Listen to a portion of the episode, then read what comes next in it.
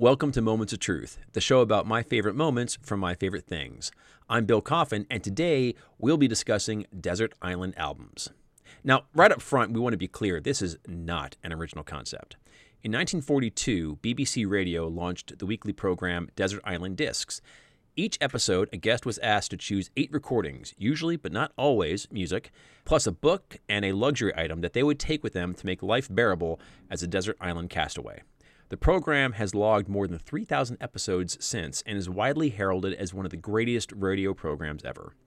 The format has also launched a million conversations uh, since then, you know, such as what are the X number of books or movies or games or albums or whatever that you would take with you onto a desert island and why.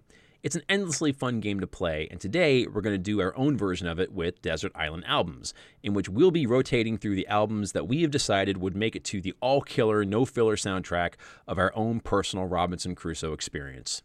Now, we did have a few rules on this. First, a boxed set is not considered an album, but double, triple, and live albums all are. Second, best of albums are totally allowed, but the fewer of them you pick, the cooler you are. Third, we all agreed to not pick any motion picture scores since we had an episode about that not too long ago. And fourth, custom playlists are not considered an album, no matter how awesome they may be. Now, the trick with a conversation like this is how big of a list are we talking about? Desert Island Discs keeps it at eight, but we figured we are going to just hit the ground running and see how many we get through.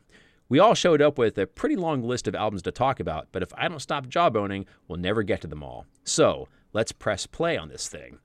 With me today is a guy whose college stereo system was so awesome it made me reevaluate my life choices, Chris Crenshaw. The Deafinator is a great marketing idea, but it's really not a good speaker.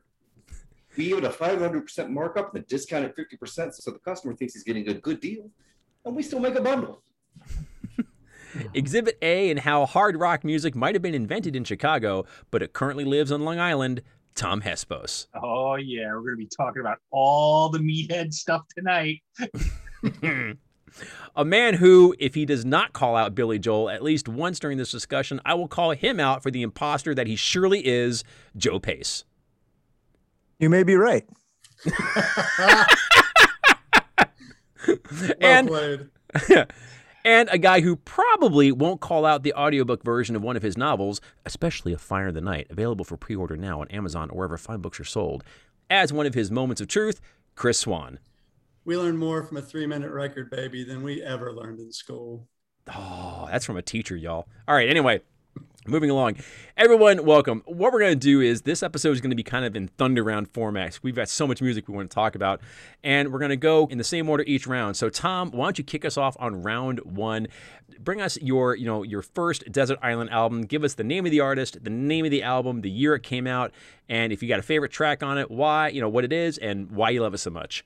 All Go. Right, so speaking of hitting the ground running, I'm going with Fair Warning from Van Halen, 1981 as my first album.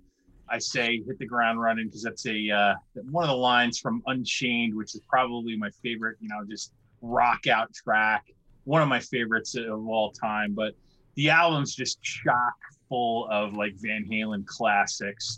Mean Street, hear about it later. So this is love. Like just you know, like if you're a Van Halen fan, these are more of like the deeper tracks, but they're just rocking all the same. And I absolutely love the album, and I can't live without it.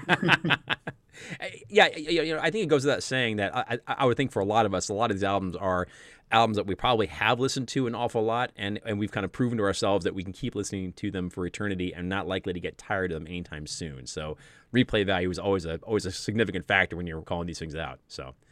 Very nice, very nice. All right, required for a desert island disc. Yeah, I, I, I would think so. I mean, you know, you, when you're thinking about desert island albums, you, you, start thinking like very practically. You know, like okay, yeah. like I need I need to maximize my amount of music here. So what are some of the cheapest choices I can make? You know, I do, I'll do all movie soundtracks. Like I no, don't do that. Like you know, just love what you love and bring that with you. Okay, you, can, you know, not not everybody, not every disc can make it on the plane. That's how it's gonna go. So.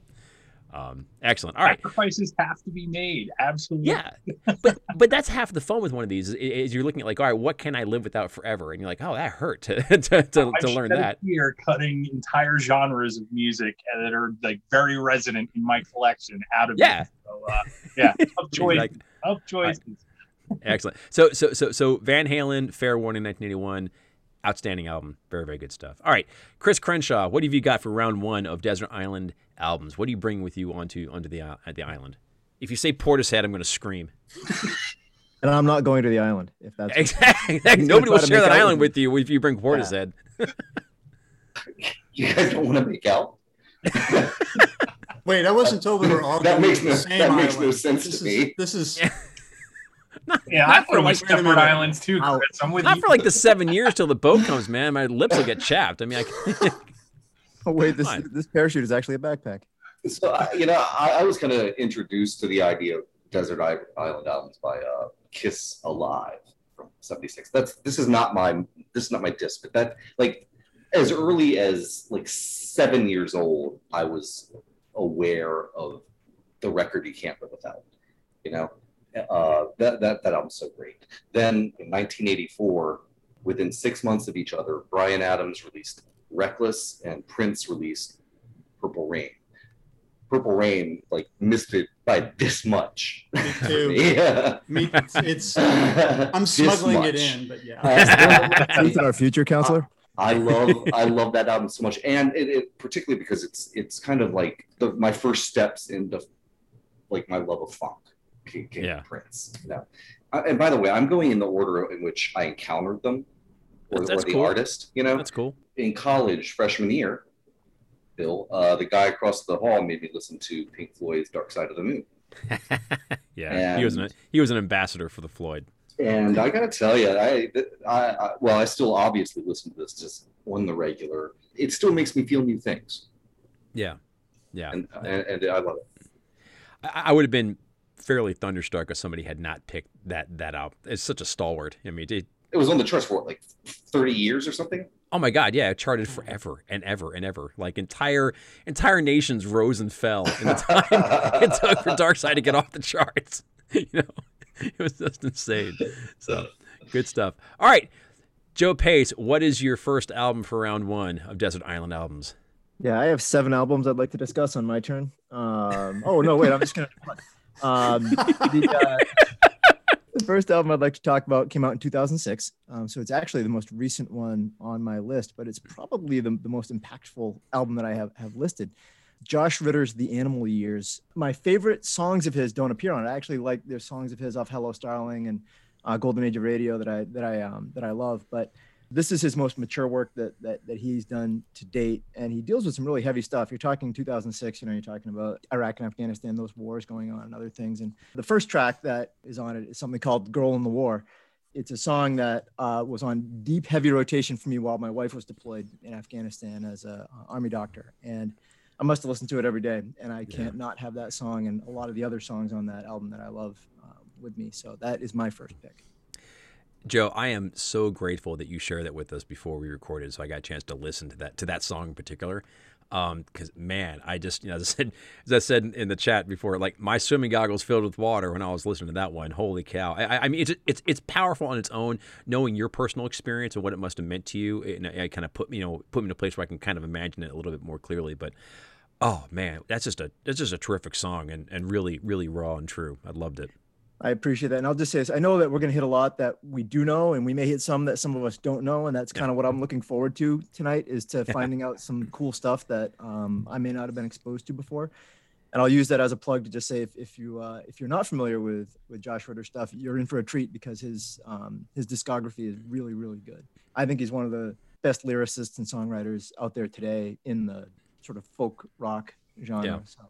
Well, I, you know, based off of "Girl in the War," I, you know, I, I definitely want to give him a deeper listen. Uh, Chris Swan, what have you got for for round one of your Desert Island albums? My introduction to Bruce Springsteen was Born in the USA. That is not that's not my album. I love that. I love the Um, misdirect. I love it. Oh man, I, I hang on, I got to take the fish hook out of my mouth. One second. Oh, there it is. Okay, carry I- on. you know that played 1984 that was and from then on it was everywhere in the radio. And i'd heard hungry heart and i'd heard santa claus is coming to town uh, around christmas time. But uh, otherwise i was kind of just vaguely aware that springsteen had released other albums.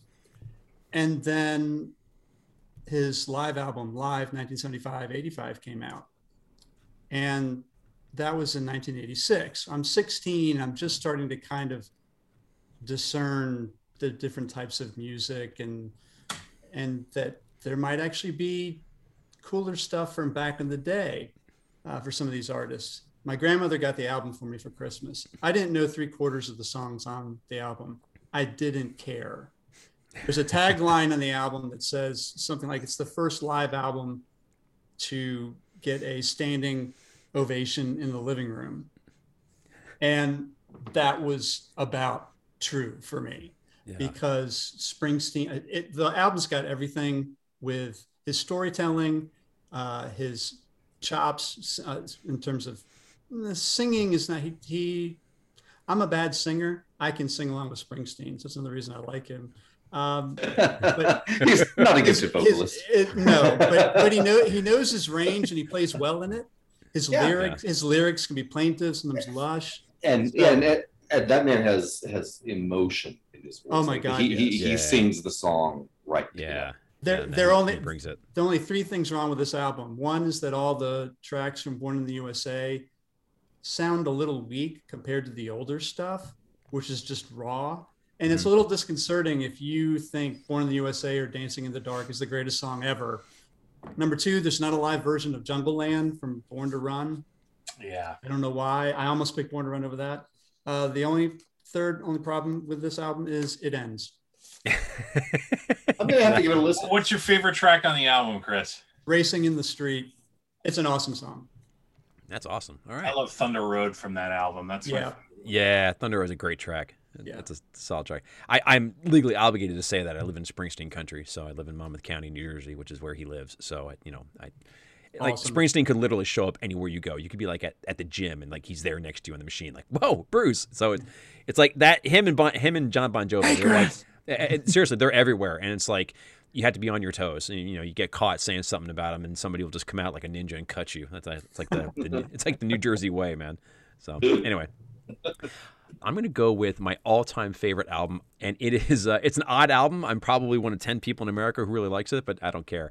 It's Oingo Boingo's Boingo Alive. Oingo Boingo is a very acquired taste. It's a very odd. Weird Science on that disc? We, uh, Weird Science is not on that, actually, believe it or not. But they're one, they were one of these goofball bands from the 80s that, like, people knew them probably from the music that appeared in movies, right? So, like, Dead Man's Party and, mm-hmm. like, you know, Weird Science, that sort of thing.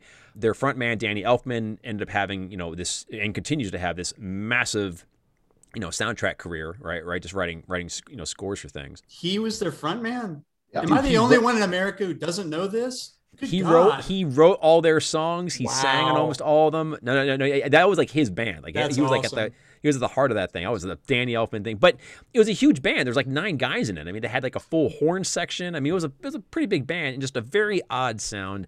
I fell in love with it in high school. You know, but can, you, go, can you can you characterize yeah. that sound, please? The the sound is um okay.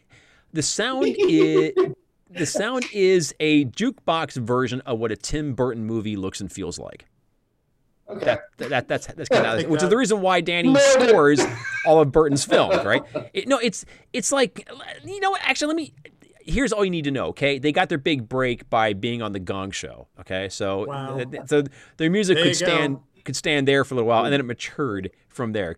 It's like weird punk pop with brass in it. Boingo Alive was a very odd album because it was it, their their band was 10 years old at that point. So it's a double live studio album. So they recorded it live in the studio. So there's no audience there, but they basically just did the whole thing apparently in just one take. I mean, you, I mean you can hear them between songs. They just they just go through their repertoire. It just covers their entire selection.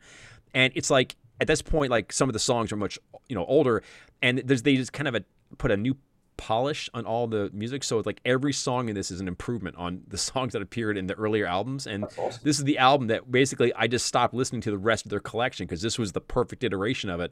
And I just listened to this all the time. You know, my favorite tracks in this would probably be obviously Dead Man's Party, which is the one that everybody knows. But I just I just remember listening to it and it was so different. I was like, what? Wait, wait, what is this? It's going to be, you know, a totally new sound. And it was. If I could only take one album, it would be this album and it'd be great because nobody else would steal it from me because I'd be the only one listening to it. So, so, so, there's that. All right, on to on to round two. Uh, Tom, what is your second choice for Desert Island albums? Uh, we're still in the albums I can't live without, and uh, Pet Sounds is definitely one I can't live without. Um, Bravo. uh, like Such a so you know i grew up with the beach boys in the house but it was like my dad playing a lot of their you know more like surf oriented like earlier stuff than pet sounds. And i had this sort of like rebirth with the beach boys when i first started listening to this album which was you know in high school. And i was like Yeah, they were my oh first oh my concert. god it was so sophisticated and so like it made you really realize how much of a genius brian wilson is. It's like Yeah. his magnum opus Yeah. um, and it, it just happens to have my favorite Beach Boys tune on it, which is "Wouldn't It Be Nice." Uh, I, I love that so song. great. It's just so terrific. You know, like I always took that as like, you know, guy like sitting down with his girlfriend and they're still in high school. Like, wouldn't it be nice if we could just, you know, do stuff together instead of having to go home at like 10 o'clock and Yeah. you know, we could stay out all night and everything. Like, who hasn't had that conversation with like a girlfriend at some point? You know, like, Yeah. it's, it's just uh, such a classic and I love it. I, I love the vocals on this album. I love just so much like the Yeah. arrangements, the you know, the odd key changes that wouldn't work for anybody but Brian Wilson. Like I, I just I, I love it. It's it's such a fantastic album. And God only knows is on that, right? Like that's Yeah. Yeah. Yeah. Yeah, that- God, uh, well, that's my favorite off of that. And it's my second favorite, and Sloop John B, which is mine. Yeah. Tracks I had written down. Oh. Yeah. also good. I will say this: I had never listened to this album until earlier this year. Oh, I wasn't certainly when this podcast got going, because when we, when we did that episode on concept albums, I know we were. T- I was looking at all different kinds of concept albums, and and that that came up as perhaps the first concept album. Right? It, it's a contender for, if not the first, one of the real earliest ones. And, 66, um, yeah. I was thunderstruck by how good it was. Like I knew how good it was, but knowing it academically and experiencing it, tasting the goods for yourself is is quite different. And I was like, holy moly, there's a lot going on here, especially compared to music of the time. It seemed like it was just a quantum leap ahead of what a lot of other people were putting out at that time. Just an, an amazing piece of music. All right, Mr. Crenshaw, second choice for you know your choice for round two of Desert Island albums. Hit us. Between 1995 and 1996, I moved to England, lived in Bristol, which is where a band called Portishead is from. I was introduced to Portishead I Fucking knew it. in 1996, and and won't Bill, and I was introduced to Radiohead. That's a lot ahead for one weekend. if you if, if you I, I, I don't don't think I don't think I didn't notice that. And, and and it was more like seven months in it. Both these bands made huge impressions on me. Portishead, you know, kind of like continued that Prince theme to me. It was like trip hop is what it was, but it, it had that that Mhm. the psychedelia a little bit of Prince. Yeah, yeah. Radiohead was really the big one, and uh, just just you do it yourself was on the radio when I was in England. That song struck me like a, a bolt of lightning, and it's it's a hard rocker. I was like, this band is awesome. I saw the video, and I was like, oh, they're also like cool, and. th- That became for the longest time my favorite album, and then and then of course Radiohead releases OK Computer, which is even better, and then Kid A, which is even better, and Amnesiac, which is about as good as Kid, Kid A, and it, and it keeps going. Uh, Ra- Radiohead just sort of became my favorite band, and when I think about them, they're obviously going to have to be one of my Desert Island discs. And I think the album I most can't live without is In Rainbows, In Rainbows. famously released uh, online. Oh, that's right. And yes. uh, the, the band said, "Here, pay what you want for it." For me, peak Radiohead. It's the, the music's really varied. There's no there's no style to this album exactly. It, it has two of my most favorite Radiohead songs ever, uh, "Reckoner," which is my favorite, and then "All I Need," which is uh, the most beautiful and pathetic love song ever yeah. that album took me to a hard place uh, in my life. I, I still listen to it like you know like monthly. Much respect for the albums that have gotten us through rough patches. We all have them. I'm sure more than a few will be mentioned in tonight's uh, broadcast. But yeah, those albums they are special pieces of art, and they they occupy a special place in our heart. And I have immense fondness for them. So very good. Joe Pace, what is your pick for round two of Desert Island albums? Yeah, you know, uh, draft observers are, are a little, you know, confused that uh, this this group has lasted deep into the second round. Uh, but I'm going to keep, I'm going to stay in England, and we are going to uh, visit four guys, and and this album actually is not my favorite Beatles uh, songs aren't on it, but it's my favorite Beatles album. Rubber Soul is my favorite Beatles album. Good one. 1965. I think it's when the Beatles really became the Beatles, when they pivoted from being sort of a Yeah. pop boy band to being artists, right? I mean, to, to, to exploring and trying different things. Yeah. But for sure. me, it was when I went into college and I- I, I showed up in the fall of 93 to college and I had been in a tape world. And this was the first CD I remember like holding in my hands. And my roommate had CDs and uh, we played that one a lot. And I just remember it being in the background a lot and I got to know the songs a lot. And it just, I I just think it's a fantastic album. I love the experimentation with different sounds. Norwegian Wood is my favorite track. I know that it's not necessarily the most popular or the most famous Beatles songs uh, off of it, but I think it's, to me, it's their most interesting album. I definitely hear you on the album where like the Beatles, as we think of them, really kind of became, you know, kind of came, came under themselves. I mean, there's like two Beatles, right? And this is like this is definitely the Yeah. opening of the second act of the Beatles, which is demonstrably superior in my mind to the first act, which is no small thing. The only Beatles album that I've actually ever listened to, entire album, is the White Album. Hmm. I love that album, but it's never made me listen to more Beatles, sadly. I, I had a friend in high school who lived by the maxim that there there's no mood so foul that cannot be cured by listening to 20 minutes or more of the Beatles. Yeah, I mean, I wanted and, to. and I, I've tested that, and you know what? It, it's pretty pretty on point. So, all right, Chris Swan, what is your pick for round two of Desert Island albums? the Lumineers, their first album from 2012. One of my former students, who is also a musician, I just heard this album. It's like, "Have you heard it?" He goes, "Oh yeah," and he said, "Listening to the Lumineers, it, it's it's like one long song," and he meant that as a compliment. Yeah, Um, and I agree with it. It's got this genuine indie folk rock vibe without being pretentious. You, know, you listen to a song like Submarines, which just got this percussive pounding piano and this rather silly story of a guy saying, swearing he sees a Japanese submarine off the coast and nobody believes him. But it ends with these lines. In the end, it boils down to credibility. I had none, so I will die with the secrets of the sea. I'm like, well, wait a minute. That's a that's a twist.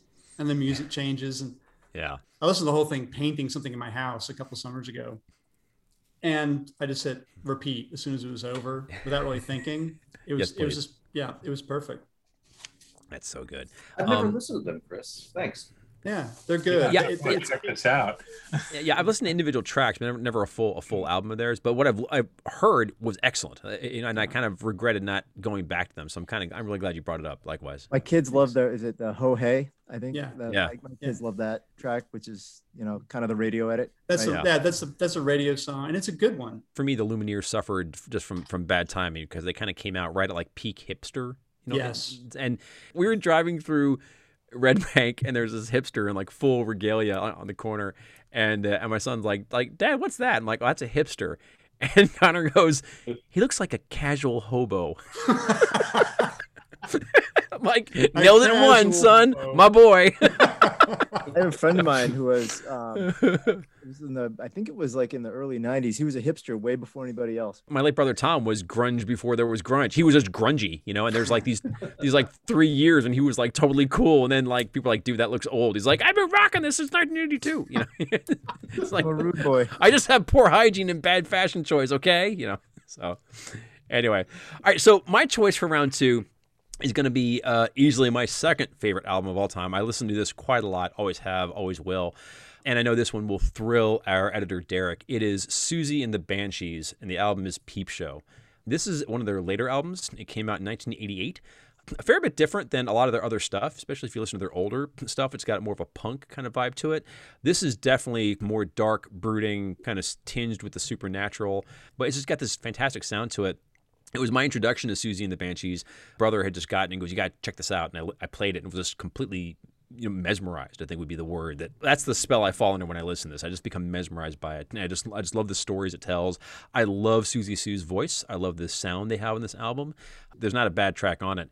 My favorite track on it is the third one called Scarecrow. And it's just this great song about this person singing to this scarecrow that may or may not come alive at night. And I love that song so much. It actually inspired me to write a short story about it that I called Silver Stitches and actually was uh, a story that kind of kicked off my writing career in college. And so I am forever grateful to that album for that. It was one of those things, my little effort at a Stephen King type story, and it got me going. And so uh, for many reasons, I love this album, but this one has a very special place in my heart for, for just that reason. But it's it's great, and I don't think they have a, a really a bad album, but this one is just ah, I just well, tell me more about Siouxsie. I, I really have never listened. Well, I tell you what, Derek is the real authority on her. Um, yeah, because because this is the thing with Peep Show, and this is funny. That's um, why I haven't listened. don't, don't don't hold that against Siouxsie Sioux. Honestly, no. So it, it, it, no, you know what? I like Oingo Boingo.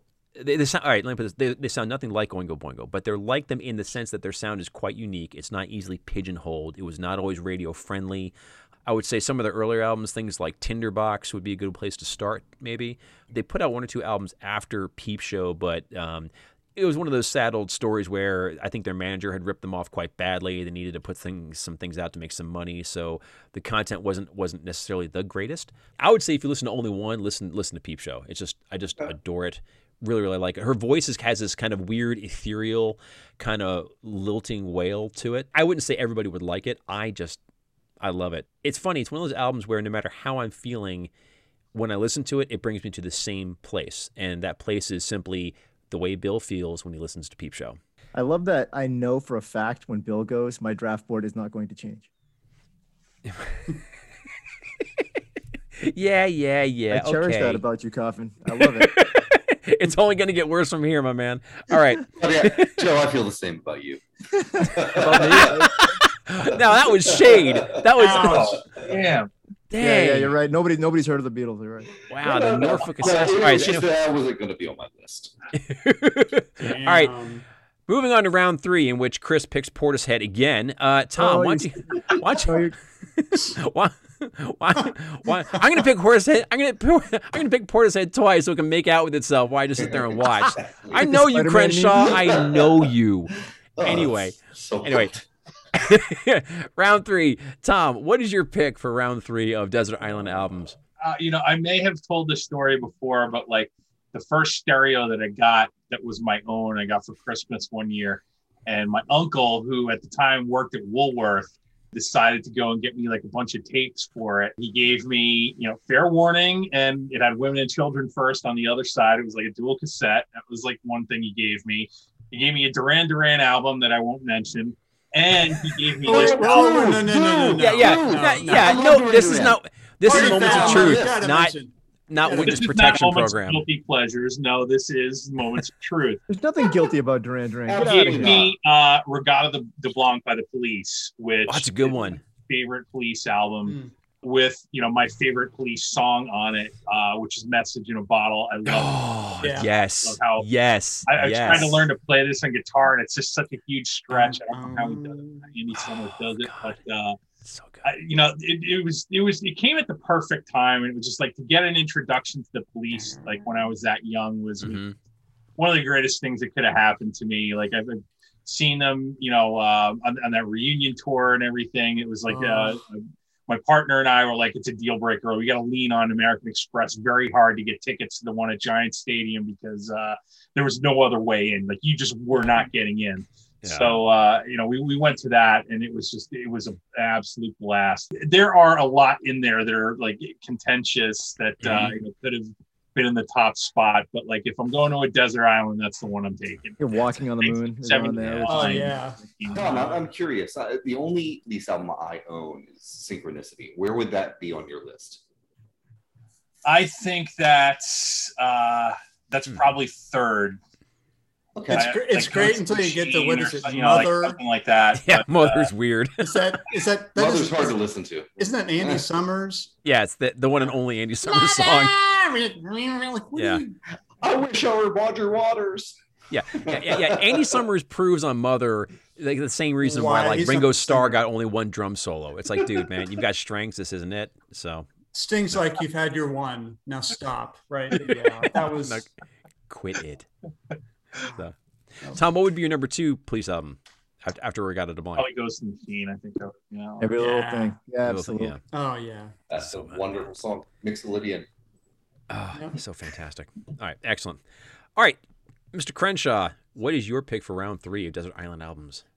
in 2001 i was at the university of wisconsin i was listening i was driving to my uh my, the clinic i was i was working at that day and when npr heard a review of a re-release of a 1974 album by Shuggie Otis. It's called Inspiration Information.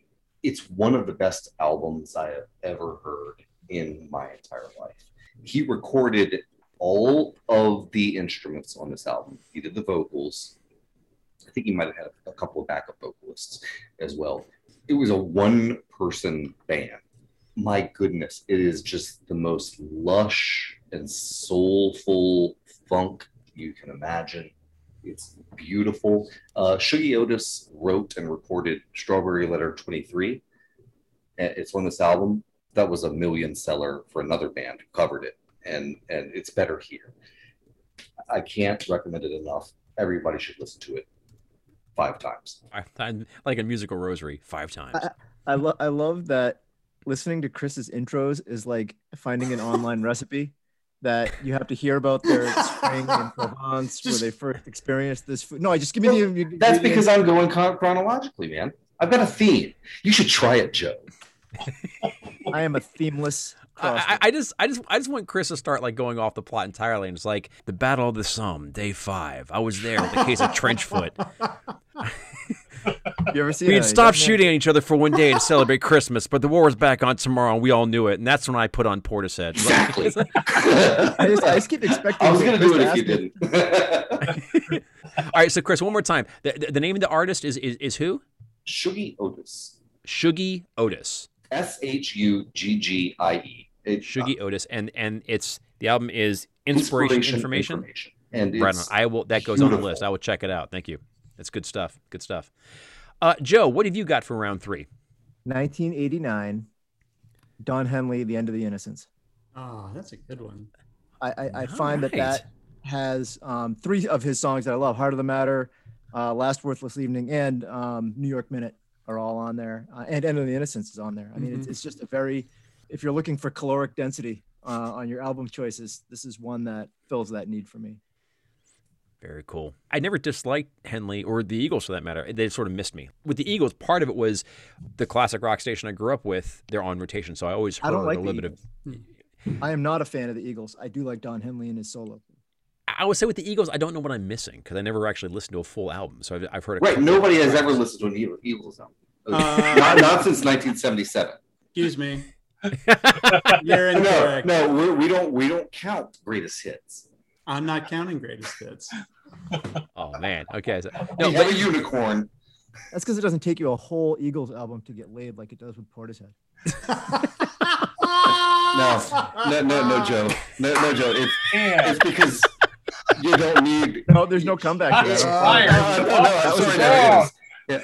Uh, if it takes you uh, the length of an Eagles song to get laid, uh, My No. drop.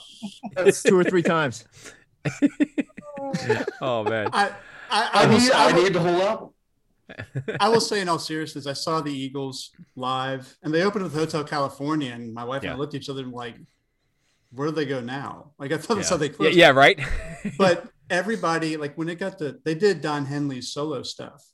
Mm. And- really interesting. Yeah, they did. They did a couple of those songs, and they were like they changed the arrangement. They were amazing, and Yeah. everybody stayed and everybody sang. When poor Glenn Frey played Smuggler's Blues, everybody hit the bathrooms or the beer line. Um, Wow. but yeah, I mean, I would Wow. too. Yeah. you know, Okay. I'd rest, like to report a murder. rest in peace, Mr. Frey. But no, every they they played you know, uh, End of the Innocence, and Yeah. it might have been New York Minute, but everything you know they played. It was great. Yeah. It was That's really. I just love the atmospherics of his stuff. Yeah, Um, yeah, it- yeah. Yeah. It's a, a it creates a very specific kind of mood. Like Al- although he sings a duet with Axl Rose in that album, which is a little weird, but you know, Wow. if this is round three, it's not going to be perfect. very true. Don, Don Henley and Axl Rose. That's like uh, I don't know. It's like it's like the Man Thing and and and Captain America team up to fight uh, you know Angar the it's happening. Screamer. Like I don't I don't know what to do with any of that. It's like Billy Joel and Cyndi Lauper. Yeah, What's happening here? weirder things have happened. So, Chris Swan, what have you got for round three for us? REM came out with Automatic for the People in the fall of 1992. And I'd heard REM, you know, everybody had in college, I had in high school. This sounded like the apotheosis of every college band that has now made it big and now they're kind of grown up. Um, Yeah. And it was a big old fat nostalgia trip for me. It was being nostalgic by, you know, being away from college for all of six months. You know, Michael Stipe's lyrics are still strange as ever, but his voice is crisp. He doesn't, it's not impenetrable or fuzzy like in earlier albums. Uh, the band members swapped instruments uh, on different tracks, which gave a lot of inventiveness and perspective. The songs run the gamut in this album. You know, Everybody Hurts, Ignoreland, this big urgent sort of rock thing, to Nightswimming, which is probably my favorite track. They got a big pop radio hit with uh, Man in the Moon. And it's got string arrangements by John Paul Jones of Led Zeppelin. Uh, so it's it's It's REM. not to love. I know it's REM becoming full fledged adults. They're all in their 30s at this point, and they're like, okay, that part of our life we loved it, but it's now over, and now we're moving on. Uh, so it's nostalgic and a little bittersweet, and it's it's a gorgeous album for a popular album all around. Since you graduated a year before I did, I can't tell if you were there for this or not. But was, I think it was either my junior or senior year for the fancy dress ball. Michael Stipe actually crashed it. And, Yeah. and- and- and- I met him. Yes, and Yeah, my wife. walking- Yes, and my wife met him and went up to him and said, "Hi, I'm my girlfriend at the time. I'm I'm a big fan. Thank you so much." And he's like, "Oh, you know, thank you so much." And I'm right. I said, "Hi," and I'd like to. And he turned and left. And I'm like, Oh, "Thanks." I was just about to ask her to come up and listen to some Portishead. Right. Why, why, why are you going to come in there if you don't want to be greeted, man? I mean, yeah, yeah, yeah. you know, it's a bunch of college kids. I, I had heard somebody goes, Michael, what brings you to, what brings you here? And he goes, a Volvo station wagon. I'm like, okay. so my pick for round three is going to be, um, Joe. You may have heard about this one, but we'll we'll see. This would be Pearl Jam's "10" from 1991. Good. Um, album. Definitely on my list. Absolutely. absolutely adore this album. Shaved it off. Yeah, it's one of those things where it, when so grunge landed when I was in college, and actually kind of really I didn't get wholeheartedly into it, but I liked a lot of it. It wasn't really you know ready for the deep dive into Steve Miller Band territory that my college experience really was. When grunge came, I was like grabbing onto it like a drowning man with a life preserver. I'm like, yes. Ten was just an album I just fantastic. I just loved it. I mean, especially the first six, seven tracks are so Yeah. so tight a lot of Pearl Jam fans, they feel like the band really kind of became a different band after this, became their Yeah. true selves, right? And don't really look fondly upon this album, or at least as much as I do. I just love it so much. I really just kind of stayed sort of trapped in time. Like this this album for me is like Pearl Jam trapped in amber, and I just I just really love it. I will say my favorite track on this has to be Black, probably one of the, the most powerful lamenting breakup songs ever. I mm, mean, I, I feel the I feel the rawness every time. It has been made even more so, and this is not the only song I'll be talking about tonight, that I had the distinct pleasure of hearing my son play with his band during a recital. wow. They start off the beginning chords. I'm like, oh, no way. And he was just doing guitar, you know. The whole thing just went on, and I was just so just knocked back. I'm like, you could have pushed me over with a feather. I was so thrilled just to hear one of my favorite songs again, but also to be singing along to a song my son was playing was a really awesome. really cool experience. awesome. Um, and I just I just love that so much. And so a song I already loved forever, I love double forever. so God, I was in high school when this came out. It was funny because once and Jeremy, like we were at the age where we were going to each other's houses and hanging out and watching MTV, and they were on like every three minutes Yeah. contractually. yeah. And so it got to the point where we would have like we had our own lyrics to once in particular, like once there was this, you know, we'd have like some Yeah. of our own story that we would tell along the along to the lyrics. It became like this contest, you know. Who can come up with the next song? yeah. Th- This song, this album also has what I consider one of the greatest rock songs of the last 30 years, Even Flow. Oh, Even yeah. flows. Oh, Bulletproof. yeah. Mm. I love that Even song. flows so fantastic. So much. So my brother became an immense Pearl Jam fan. His name is Frank, and so there's like a version of this album, I guess, where there's like an extra track called "Dirty Frank." So his Yeah. college radio DJ persona was Dirty Frank, you know, and he actually let me come up one time and, and, and let me spin discs with him. I just have a nice, you know, memory of going up to see my brother at college, being in the radio booth with them, watching him do the radio thing. You know, it was super cool. And this this was the this is a nice gateway into all that. So it's just uh, an album that will I will always love very very deeply. So I, I love these guys, man. I, I I think they fooled us though. I think they rode in on the grunge thing. Yeah, they only dressed the part. I like I, I looked at them as like that album was such a breath of fresh air. Like I loved it so much because it was so different from anything else that was out there. Like initially, I was like, oh, I don't know about this, you know, guy singing through his clenched teeth, but uh, it grew on me like so quickly, and I, I absolutely loved yeah. it. But like their subsequent stuff, it's like I think they were a rock band that just you know happened to have flannel on at the time and yeah. happened yeah. to have some great stuff. But they were uh, definitely bigger than the movement in which they rose to prominence oh, for yeah, sure. You know, they, yeah. you know. Round four. Tom, lead us off with your pick for round four of Desert Island albums. What have you got for us? I'm, I'm, shifting gears to you know an album that I have to be kind of like in a certain mood to listen to. I know I'm going to be in that mood on that uh, on this desert island, so I'm going with Tapestry, Carole King, 1971. I can't stop listening to this album. Like it is such a classic, and it's always been a classic. Like my mom used to play it a lot and you know it's just always been there in my life at some point. And and you know it's just got such classic and well written songs on it. I love just listening to her you know the piano playing and the lyrics and the the uh, just really real sincerity of this yeah. album i think is just so huge. And I, I like my one track that i would have to pluck out of it i love so far away. It's just it's such a heartfelt just proclamation like you know somebody has has you know obviously who is very important has just you know moved away. And like who hasn't felt that during their life like really just missing somebody? You know doesn't anybody stay in the same place anymore? Like i love that lyric. And it just you know i moved yeah. a couple of times when i was a little kid and and you know i that that feeling was always sort of with me. So now i don't know carole king and i probably should but how would you describe her music to somebody who is not familiar with with with her folky, like very piano heavy. Um, if you like like James Taylor, who you know recorded her songs, and like you would love Carole King. They're like almost like musical soulmates, I think, and you know have, have you know, had uh, concerts together where I've seen them trade off back. That's another favorite album that I would like to take with me. But she is just such a great songwriter, and you know others have recorded her songs and and you know brought them to great prominence you've heard her stuff from other yeah, people. Yeah, exactly. Yeah. yeah. Okay. Excellent. All right. So, Mr. Crenshaw, what have you got for round four for us? The year was 1998. Portishead had recently released Roseland NYC Live. and the guy that actually played bass on one of my Thunder Round discs introduced me to an album called, again, this is not my Desert Island album.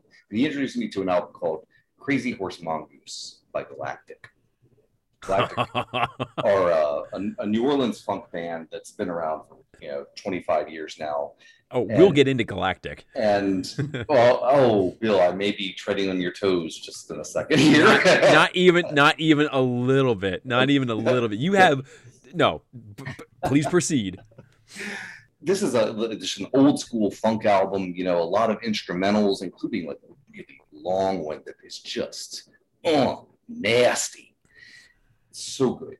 Yeah, I, I just sort of listened to this album alone for you know almost 20 years. You know, it was this was my funk album, and and then I uh, I heard they were releasing a new one called Into the Deep in 2015, and this is the album. I look all of Galactic's albums are awesome funk and R and B albums, but this is the one I, I, just don't think I could live without.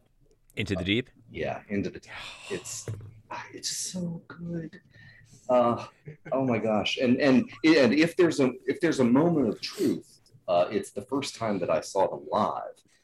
Erica Falls, uh, who, who does a lot of the, the vocals for them, uh, in a, a, quiet moment, I, I, screamed out from the crowd, I love you, Erica.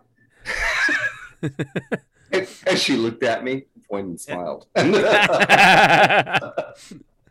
but this album is just so good. It's it's it's it's more fun than should be legal to have in 45 minutes. Wholeheartedly agree. It, has got uh, instrumental funk. It's got uh, you know crossovers with you know sort of folk rock artists. It, uh, it, has got it's got a Macy Gray tune. Oh, so uh, good. It, has got my personal theme song, Buck 77. That plays whenever I walk into a room in my head. but couldn't recommend it highly enough.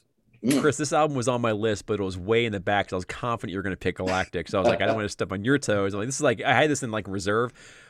Into the Deep is such a great time. Everybody should go listen to it. It's it's so much fun. If you've ever been to New Orleans and seen the live acts that rock the house every day and night in New Orleans, Galactic kind of summons all that energy. And, and and it's just there. It just transports you there. And the songs are so varied. They're so good. Higher and Higher is my personal favorite. I love that one. That one just drops. It's like bang, clear the deck. it's just like Galactic is in the house. Like Dollar yes, here we Dollar go. was that one for me. Yeah.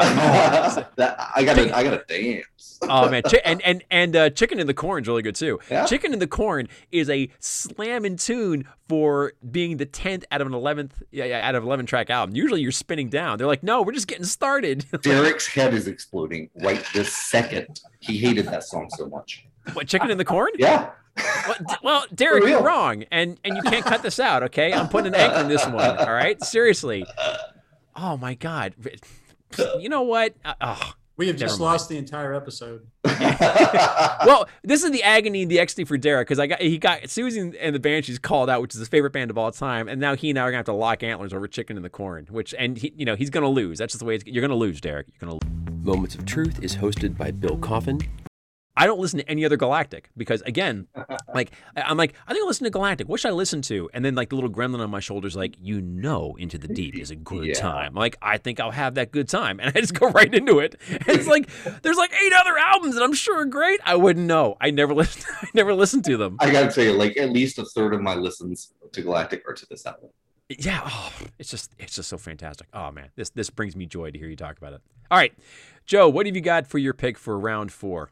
We are going to ni- Oh, 1945. tell us the story, Joe. Um, and we are going to go to the best selling musical artist of all time, uh, which is not the Beatles and not Elvis, but Glenn Miller, who had more top 10 hits than the Beatles and Elvis combined. In 1945, a year after he died, they released Glenn Miller and his orchestra posthumously. I am such a huge fan of the big band sound. I became a huge fan. My grandmother I had knew I, uh, I tapes of it that suspected your grandmother would come up. yeah, my grandmother had tapes that that that that I would listen to over at her house, and I fell in love with Benny Goodman and the Andrews sisters. It's all good stuff, though. all That of is the- it fantastic is. It's stuff. fantastic. It's it's good stuff. And then um, in college, I used to do some um, competitive swing dancing with my first wife. Oftentimes, Yeah. this was the kind of stuff that we Yeah. would listen to. And so, off this album, you've got Pennsylvania uh, six five uh, six five thousand. You've got In the Mood. You've got uh, String of Pearls, Little Brown Jug, uh, American Patrol. You would know them oh if yeah, you heard them. absolutely. Oh, I know. I'm, I'm well familiar, man. Like the fact that my dad had that album in our house, it basically let me walk into like my high school jazz band and know all the stuff that they were going to play because it was all Glenn Miller. That's that's awesome. There there are absolutely times that uh, if I am here and I've got to, you know, I'm gonna bake cookies or I'm gonna get dinner started or I'm gonna wash this, I'll just Alexa play Glenn Miller and I'll be good to go for as long as I need to. Yeah, yeah. There, there's nothing wrong with that. That's a that's a fantastic, fantastic choice. And I really and I, and I have to have to give a big shout out to calling out for something that's so far in advance, like before any of us were born. You know, that, that's that's really good stuff. A lot of your stuff is from before I was born. Go ahead. Uncalled for. What red card? Man. Come on. Seriously. Joe's in a mood tonight. Um, Joe, I, I now my grandmother. I spent a lot of time with my grandmother. And we listened to a lot of Lawrence Welk. So Yeah, I Lawrence mean, Welk. you know, uh, I, I, I get the big band thing, and and that really is a lot of great, great, great, great, great, great music, and you Yeah. hear it all the time, everywhere, without. Yeah. and it's fun music. I mean, and again, I also when we were in high school, we did a 1940s radio hour where it was, you know, the wartime Mm. music and canteens It's and just weird high school. there's this there's it's funny because there's this sweetness to it and there's this soulfulness to it and there's a sense of you know there's sacrifice underpinning all that and yet at the same time it's really sexy Yeah. if you listen to it. Yeah, and, yeah, it is um, very sexy music for sure. The good news is there will be dancing lessons on the island. So, gentlemen, Outstanding. Outstanding. I love it. Outstanding. When I'm not making out with Chris, I'll be dancing with Joe. This is going to be the best island trip ever. I do not need no goddamn dancing lessons. Five white guys on an island. Here we It- go. It's okay, Chris. Yeah, right. Fantastic. All right, Mr. Swan, what have you got for round four for us? I don't know how to follow that up. Um, everybody in 1998 heard the song One Week by Barenaked Ladies. Yes. Everybody, right? you know, Perhaps I spent far more time than I care to admit trying to memorize the lyrics of the song so I could regale my wife. I don't know. Um, but I I got the album because of that. This whole album is just this sort of quirky alt rock treat. Yeah. But it runs the gamut. There are a lot of quirky songs on it. You know, Who Needs Sleep? It's this frantically funny song. Be happy with Yeah. what you're getting. There's a guy that's been awake since the Second World War. That's like repeated over and over. It's like the chorus. uh, Some Fantastic is the Salsa-esque love song. Uh, but the third song on this album, uh, Light Up My Room, is this gorgeous ballad. It's achingly beautiful. It's got one of my favorite lyrics A field full of tires that is always on fire to light my way home. Yeah. And the whole the whole album just it's just a whole hell of a lot of fun. Yeah, that that's the perfect way to sum up this this band and this album. It is a whole hell of a lot of fun. It's Chris, if we're talking BNL, then uh, Life in a Nutshell appears on our wedding song. Ah, Uh, that's awesome. Yeah. That's I awesome. adore that. That's awesome. I love that band. My buddy Dan took me to see them for the first time live. Were they good I- live? They were. I saw them live. I saw He them um live. he so he wore the T-shirt to the concert that says "I am the man from Nantucket," and it was just kind of like a joke thing, you know. And he walked in with it, it was like you know, or we're forty plus, you know, guys, and uh, they actually put a spotlight on him during a portion of their concert where they do celebrity sightings, like look, Yeah. the man from Nantucket, and everybody in the whole Jones Beach Amphitheater looked at Dan, and whoop, like it was That's so awesome. Great. Such a great- it was such like a great moment for that band. Yeah. They're, they're kind of like a silly band, but they have some really great, great Yeah. serious tracks. Like I heard, They're um, catchy AF. oh, Oh, yeah. God, Oh, yeah, they it are. so catchy. I heard one of their Mhm. songs in like the background of like an MTV promo, and it drove me crazy fig- trying to figure out what uh, what song it was, and like the name of the track is slipping my mind. But like I had to find this song, and I loved it. I kind of put them in the same headspace as like they might be giants. Yes. You know what I mean? Yeah. Like, they kinda Yes, written I, I, I think so. down. Although, Too although, little, too late. That's the song. Sorry. I love that song. I think they might be giants works a little too hard. uh, Not a little too hard, but they just they're they're, they're more in that space of just being weird and quirky and clever for the sake of being weird and quirky and clever. Whereas BNL has actually got like some some stronger musical chops, I think. And and Uh, yeah, Oh, I don't right. disagree at all. That's what That's a much impressed me with this whole better. album was just listening to again the songs. They're they're silly and they're fun, but being silly and fun is not easy work. It's like comedians, but they also Yeah. great lyrics throughout, and the the music. Uh, it's it's just a really well put together. It's like there's a spectrum, right? You got like barenaked ladies. You go to um, they might be giants, and then you go to Flight of the Conchords. Yeah. Yeah, Flight of the Conchords. Conchords. That's like, you know, that stuff's funny though. Flight of the spectrum. Conchords is hilarious. Those guys are awesome. Those guys are awesome. They're so funny. My pick for round four is going to be the Cranberries. No need to argue. Ah, that almost made it. Yeah. an, an album I absolutely adore. In a way, it's kind of a great extended breakup album. Dolores O'Riordan just you know manages to chat, just sort of channels just is very plainly spoken but very earnestly felt the pang of a broken heart. And I listened to this at a time when I was feeling that exact same thing. So she was speaking directly to me, uh, loud and clear, and I really, really loved it. She died tragically, and it's and, uh, not long ago, um, and, and it's a real loss to the musical world because she had one of the most beautiful, beautiful, lilting, you know, uh, uh, voices. Uh, It was just, just it was God, yes. it was like it was it was just uh, you had to hear it to believe it. The song I love most on this, of course, is "Zombie," which is the track that for which they that was a huge blockbuster, and it's Mm-hmm. it's just an, an incredible, incredible song, a great rocking song to begin with. When you know what it's about, then it really takes on a special Yeah. gravity because it's all about you know just you know life in Ireland during the Troubles and being a numb viewer watching from afar as, as carnage unfolds, and you know you, you know you're walking through as if it doesn't actually matter to you, and it does. You know that's that's why the zombie is you speaking to you who watches this and does nothing. It hel- helps know your history because this album came out in 1994. The Good Friday peace agreement in Northern Ireland didn't happen for another four years, so this Yep. song really channels Um, just this sense of exhaustion that the Irish people were feeling, like they were just they were done with this. They wanted to move into a peaceful world. That song really brings that out quite quite amazingly, and I just I love it. Now I will say that I had that story with Black where I got to watch my son play that. So that that whole performance, what I saw first was them play Zombie. He did the lead guitar on that, and so at the, at the end when you get to that wailing, na na na na na na na na, it just goes on and on. And I honestly, I just sat there and just tears just burst forth from my eyes, just That's ran down my face, and I was just stunned and just watching him play. And you know, my son is an amazing young man. Um, he's got great stage presence, but he doesn't really act like that walking around. He's got, you know, he's, he can be very, you know, shy in his way. But he get up on stage and he just just unfolded, kicked this song in the teeth, and I was just like, just so thunderstruck by it. So when Black came, I was just already a mess. I'm like, oh, you know, I, I'll I'll never get that moment back again, but I'll remember it for the rest of my life. You know, and just hearing him play that, so it was just so great on, on a song that I had heard a million times before. Absolutely love, love to hear again. Moving on to round five, uh, Tom, what have you got for us for round five?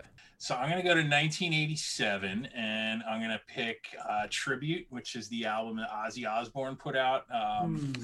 after Randy Rhoads died. Yeah, yeah, yeah. Listen or watch, you know, some some interviews with Ozzy, you know, from from that era and thereafter. It is very clear that he lost a, a musical soulmate with that uh, crash. Putting out this album, I think, was sort of cathartic for him because you get like you know a, a great live concert, which you know has all the versions of like the version Crazy Train that is on this album is that's Yeah. the Crazy Train in my head and not the album version. And there are a few songs like that on Yeah. this, but uh, you also get you know if you got to call out a track, you get like the studio outtakes of a song called Dee, which was a, a guitar thing that Randy Rhoads did and dedicated to uh, his wife. It, it, it's it was just such a great gift to get that because you know you weren't going to hear the guy again. He was like the great promise of you know the next uh, guitarist to come up, and you know life cut tragically short. We missed a lot, so you know that I think that was Ozzy kind of telling us like you know this guy was my musical soulmate, and we you know he's no longer with us, and boy did we miss a bunch by you know his life being cut so short. But uh, I, I love the album. I love to listen to it all the time. It is it, you, know you get like Black Sabbath, you get Paranoid, you get uh, a lot of stuff from the Ozzy you know the uh, Ozzy concerts that were just you know so energizing and so terrific. And this is like a concert like when he was at the top of his game. So uh, Yeah. I love it. I love it. You know, Ozzy Osbourne and Black Sabbath are a great big hole in my musical listening. I'm just, I, I know, I obviously know of them. I just don't know them. So I'm so glad you mentioned this. This will go, this will also go on my queue, and I'll, I'll give it a listen so I can, I can do my homework on these guys. So, Chris, what is, what is your pick for round five? there's been this long-standing idea that everybody loves the music that was popular when they were 18 and and that's when your musical tastes sort of you know fossilize Yep. and and and, Sometimes. Chris and- Rock said it was when you first started getting laid. Just to put a Yeah, finer point on it. So like 30, Chris. sure Well sure joe Right. sure sure joe Wow. I, I I didn't marry my high school sweetheart tonight on sweetheart. tonight on Friends Who Hate Each Other, we're gonna sew Joe and Chris into a bag and throw them in the river. See who comes out. Whoever dies, we win. Anyway, carry on. when when I my first marriage ended. After a while, I ended up in Florida living with an African American woman, A- and, she was you know the most beautiful woman in the world and and awesome. And she exposed me to hip hop music really more than I ever had been exposed. Ever since I've I've I've had like a you know a half an ear open to to the hip hop scene. I'm not a huge fan in general, but what what has one of the most kind of surprising things that's happened to me musically in the last year is that I've been led back to the Beastie Boys. Oh, I in 1986 when you got to fight for your right to party released, I was like, "Oh, that's dumb."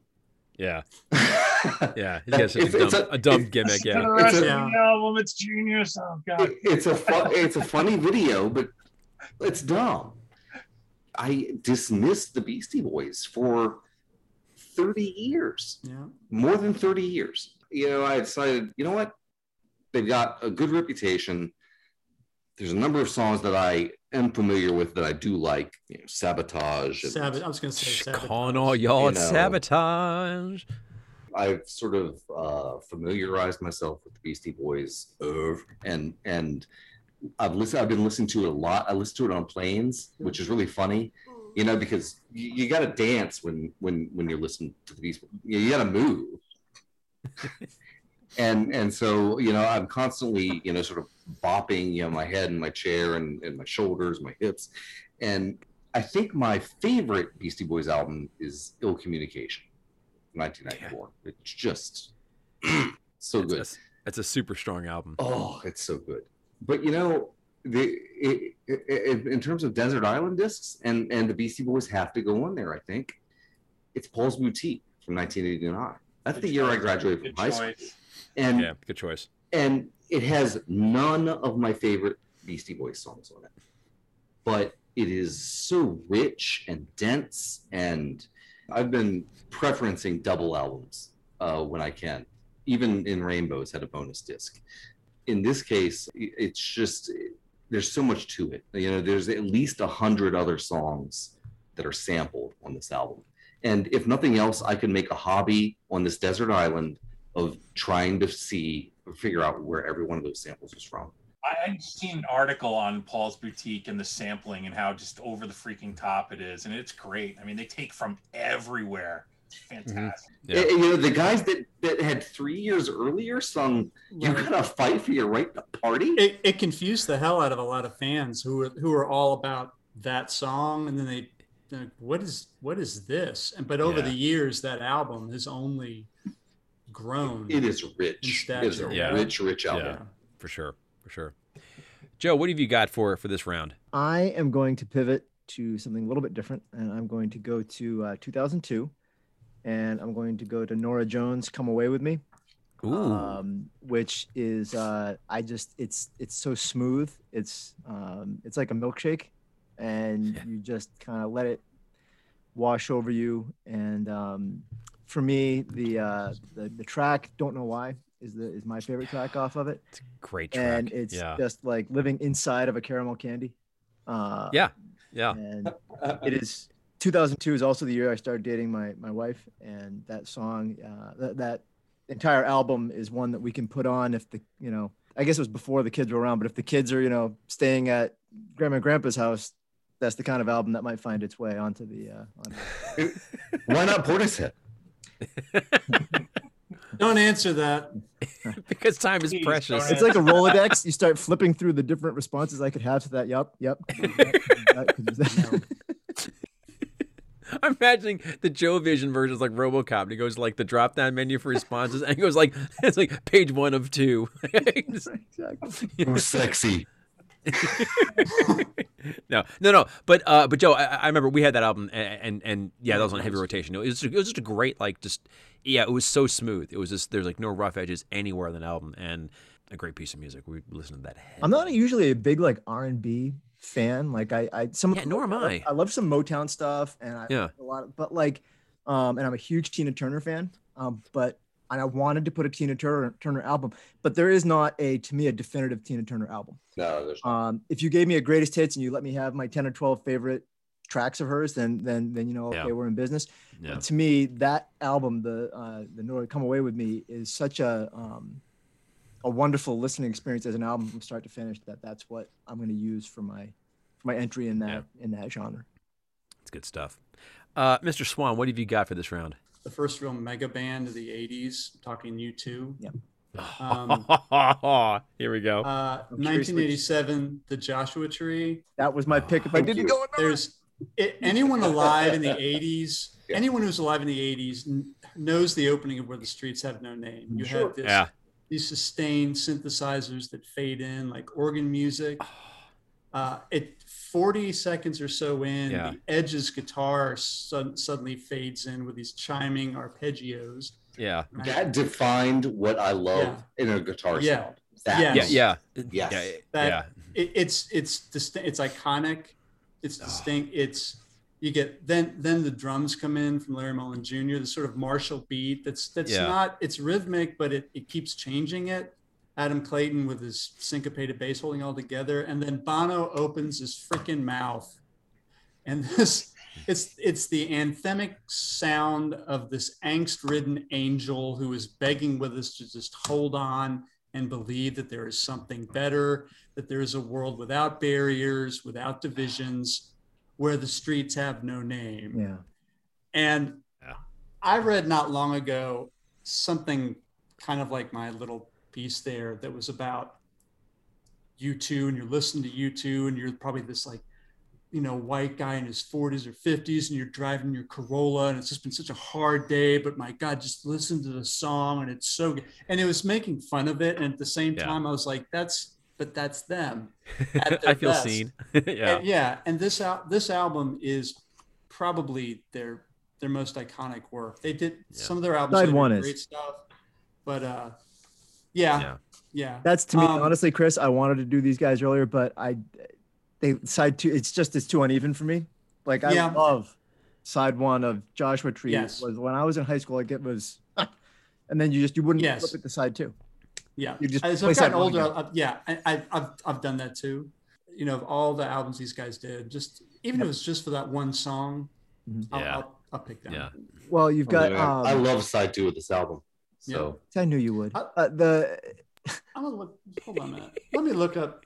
I I, I Red Hill Mining Town, In God's Country, Yes, Trip yes, Through the God's Wires, One Tree Hill, Exit, and Mothers of the Disappeared. No, side two's good. the last two songs they're good i could but yeah the more i listen to it yeah red hill mining town yeah i, I love anything these guys play pretty much you know This is Um, this is a, a, an all, all time great album, no Yeah. doubt about it. Chris, great choice. I'm going to go to yet another band nobody's heard of. This album is called Stan Rogers Between the Breaks Live. It is from 1979. Uh, Stan Rogers was a Canadian folk singer from the Maritime provinces. Career tragically cut short. He died in a plane crash. Not the way you think. Uh, the plane bellied down and it caught fire, and he kept going back inside the plane to pull people out and ultimately succumbed from smoke inhalation, saving people from the plane. Big, burly, sea shanty singing dude. And uh, when I was in college, a friend of mine and I uh, would get together just to share tunes. And he was from Canada, Neil McKenzie. Uh, he played bagpipes. He was a real character. I love Neil. He was Yeah, really Neil- cool. wait, his name is Yeah, yeah, Neil- and he was from Canada. Yeah, he played back. Well, he was from yeah, he was from Cape Breton Isle. He spoke Gaelic, so he was he was he was the deal. But he also exper you know exposed me to, to this album, and this album is like it's like 44 minutes long. It's just a short live album. Them them playing at this place this, this place called the Groaning Board. It's like that's a D and D tavern if there ever was one, Yeah, right? It's, it's, totally. it's so good, you know. or maybe Shakespeare. Oh yeah, yeah, maybe Shakespeare, right? You know, but it just starts with the song called "The Witch of the Westmorland," and it just tells a story of this wounded knight on the field. He gets this owlet lands and is like, "Yeah, that that wound's not going to clean itself, but you need to get yourself to the Witch of the Westmorland. She'll she'll she'll take care of you." It's just all about him just trying to go through the supernatural journey to heal. It starts with that moves on to a song called Barrett's Privateers, which is a fantastic song about these these Canadian sailors, real late 1700s, who kind of get roped into, you know, they thought they're going to be sailing for American gold. You know, that, that's what they thought. You know, we'd fire no guns, shed no tears, but they get looped in this privateering thing and just get their asses handed them. And it's just this this angry song about how they, you know, they all got wrecked. And the songs are kind of like that. But my favorite song in this is probably the song he's known best for. It's called The Mary Ellen Carter. It's a fictitious song about she went down last October in a pouring, driving rain. The skipper he'd been drinking, and the mate he felt no pain. Too close to Three Mile Rock, and she was dealt her mortal blow, and the Mary Ellen Carter staggered low. And it, it's about these guys on the ship that they worked on, and it sinks, and how, you know, they know where the ship is. It could be salvaged, but the owners basically write her off like yeah no we got our insurance money we're not going to have it and these the stories about these guys like we thought of her all winter couldn't get out of her head and so these these working dudes just mount their own salvage effort to get this this boat up off the water so they can bring it home again because we couldn't leave her there, you see, to crumble into scale. She saved our lives so many times living through the gale. I go back to this again and again when I feel the need for some inspiration, and it's you know, and you to whom adversity has dealt the final blow, with smiling bastards lying to you everywhere you go, turn to and put out all your strength of arm and heart and brain, and like the Mary Ellen Carter, rise again. Rise again, rise again, though your heart it be broken and life about to end. No matter what you've lost, be it a home, a love, a friend, like the Mary Ellen Carter Rise Again. This is as folky as folk gets, and I am there for every minute of it. I love this album, always will. Stan Rogers, Between the Breaks Live, 1979. It's it's absolutely fantastic. I adore it. Oh, I've never heard of this, and I'm looking forward to hearing Either. this on the uh, But on the playlist. Because yeah, there's a I lo- song in, in the middle of it that's hilarious. It's called "The White Collar Holler" about this about these guys singing about how tough it is to hold an office job. it's, just like- it's so it's so goofy, you know. I love storytelling. Not wrong. They're they're just they, they can be so great. Last round, best round. We're gonna start. Tom, round six. Go. 1980 ACDC Back in Black. Tom came to kill somebody. you oh man. So, I- so I graduated from high school in 1990, and you know we we had to uh, pick a song that was going to be our class song, and uh, we sat in the library with the rest of the senior class and just argued over like what what's the most kick-ass song that we can think of, and it ended up being "You Shook Me All Night Long" after Mm. after much debate. So like that song's already got a special, you know, spot in my heart because it was, you know, our, our senior song. I, I think ACDC was one of like the first hard rock bands I can ever recall listening to. And Bon Scott's death was probably the first rock star death that like hit me in any way. I mean, I was 10. So, you know, like Yeah. I, still, um, you know, it, it hit me because like everybody's like, oh, ACDC, you know, a few months later, it was like, oh, ACDC is going to come out with an album. Do we think they can get back to where they were? This album just delivered and, and I love it. And Yeah. you know, there's so many great tracks on it. And like to see Shoot to Thrill like show up in the entrance of the second Iron Man movie. Yeah. Now, like I can't listen to the song That without thinking of awesome. dodging the fireworks, jumping out of the airplane. I mean, like classic that just stuck with us all these years. And I just Yeah. I can't live without it. My kids request this album when we're in the Jeep, you know. Oh, like, that's oh, awesome. They love it. So. That, that that's proper jeeping music, I'd, I'd say. I hear that song and I hear Robert Downey Jr. going, "Your move, reindeer games," and it's just for some my inner geek just explodes with love. Like, I, Yeah. that- it's awesome. All right, Chris, what have you got for round six? a band I came to really late called uh, Sparklehorse. In 2001, they released an album called It's a Wonderful Life. And Sparklehorse isn't so much a band as they are this dude from North Carolina and Nelson County, Virginia, and some other instrumentalists. You know, they, the, this is this guy's like a Shuggie Otis type. You know, he's multi instrumentalist. He writes the songs he sings. It's a Wonderful Life is poetry set to words. Uh, you listen to this song on a, on headphones, and this guy is breathing into your ear. It's one of the most personal and beautiful experiences I think that you can have with music. It's it's just it's it's gorgeous. He, he go there, there's rock in it, folk, and there's country, and it's just gorgeous. It- it- it- it's beautiful, and it gives me goosebumps. Oh man, I, I, I, I so I'm gonna have to look at this one too. You you mentioned Sparklehorse before, and and I know you you really quite enjoy them. So Yeah, it Sparklehorse. Uh, they they do a cover of "Wish You Were Here," which is my personal favorite song. That oh, man, that is almost better than the original. you know that's a high call. Yeah. I, I had in reserve "Wish You Were Here" as one of my one of my albums. Uh, just Yeah. 'cause- and for that song, that song is one of the greatest drunken sing along songs ever. Everybody knows the chorus. Yep. and Tom Waits uh, does lead vocals on that tune on this Yeah. on this album. And Tom Waits is a guy who uh, I don't know. You could do an album, an episode of this podcast on him if anybody wanted to, which you don't. I'm I'm expecting Joe to come in with a hard comment. Also, it's been that kind of night. A non-comment is a comment all by itself. no, no, no, Joe declines to speak. Tom Waits is is like the most uh, divisive Sorry, guys. m- musician I can think of. Like some of his stuff is like aggressively like hard to listen to, but but he's also kind of a genius, you know. Yeah, yeah. Ain't no sin. Take off your skin. Yeah, yeah, yeah. And around in your there you bones. go. Good stuff. Uh, Joe, what, what have you got for this round? No, I want to go to 1985 and I want to do uh, Brothers in Arms. Yeah. Oh, yes. Good call. Good call. Almost Oh, got too. And for me, it is uh, it is the title track, Brothers in Arms. Yes. all time. Yes. Yes. Um, I mean, it was already one of my favorite songs, and then the use of it actually in The West Wing, which is my favorite Yep. show, when they use it. Um, That was in- great. at- you know, it's, but it's to me, it's just it is an absolutely beautiful song, and there's other fantastic stuff, of course, on Money for Nothing and other Yeah. stuff that's on, you know, what, Mark So, Knopfler yeah, is that's uh, coming. a Geordie Joe. Um, he's from Newcastle, England, and one of his songs is the team's theme song, a tune called "Local Hero."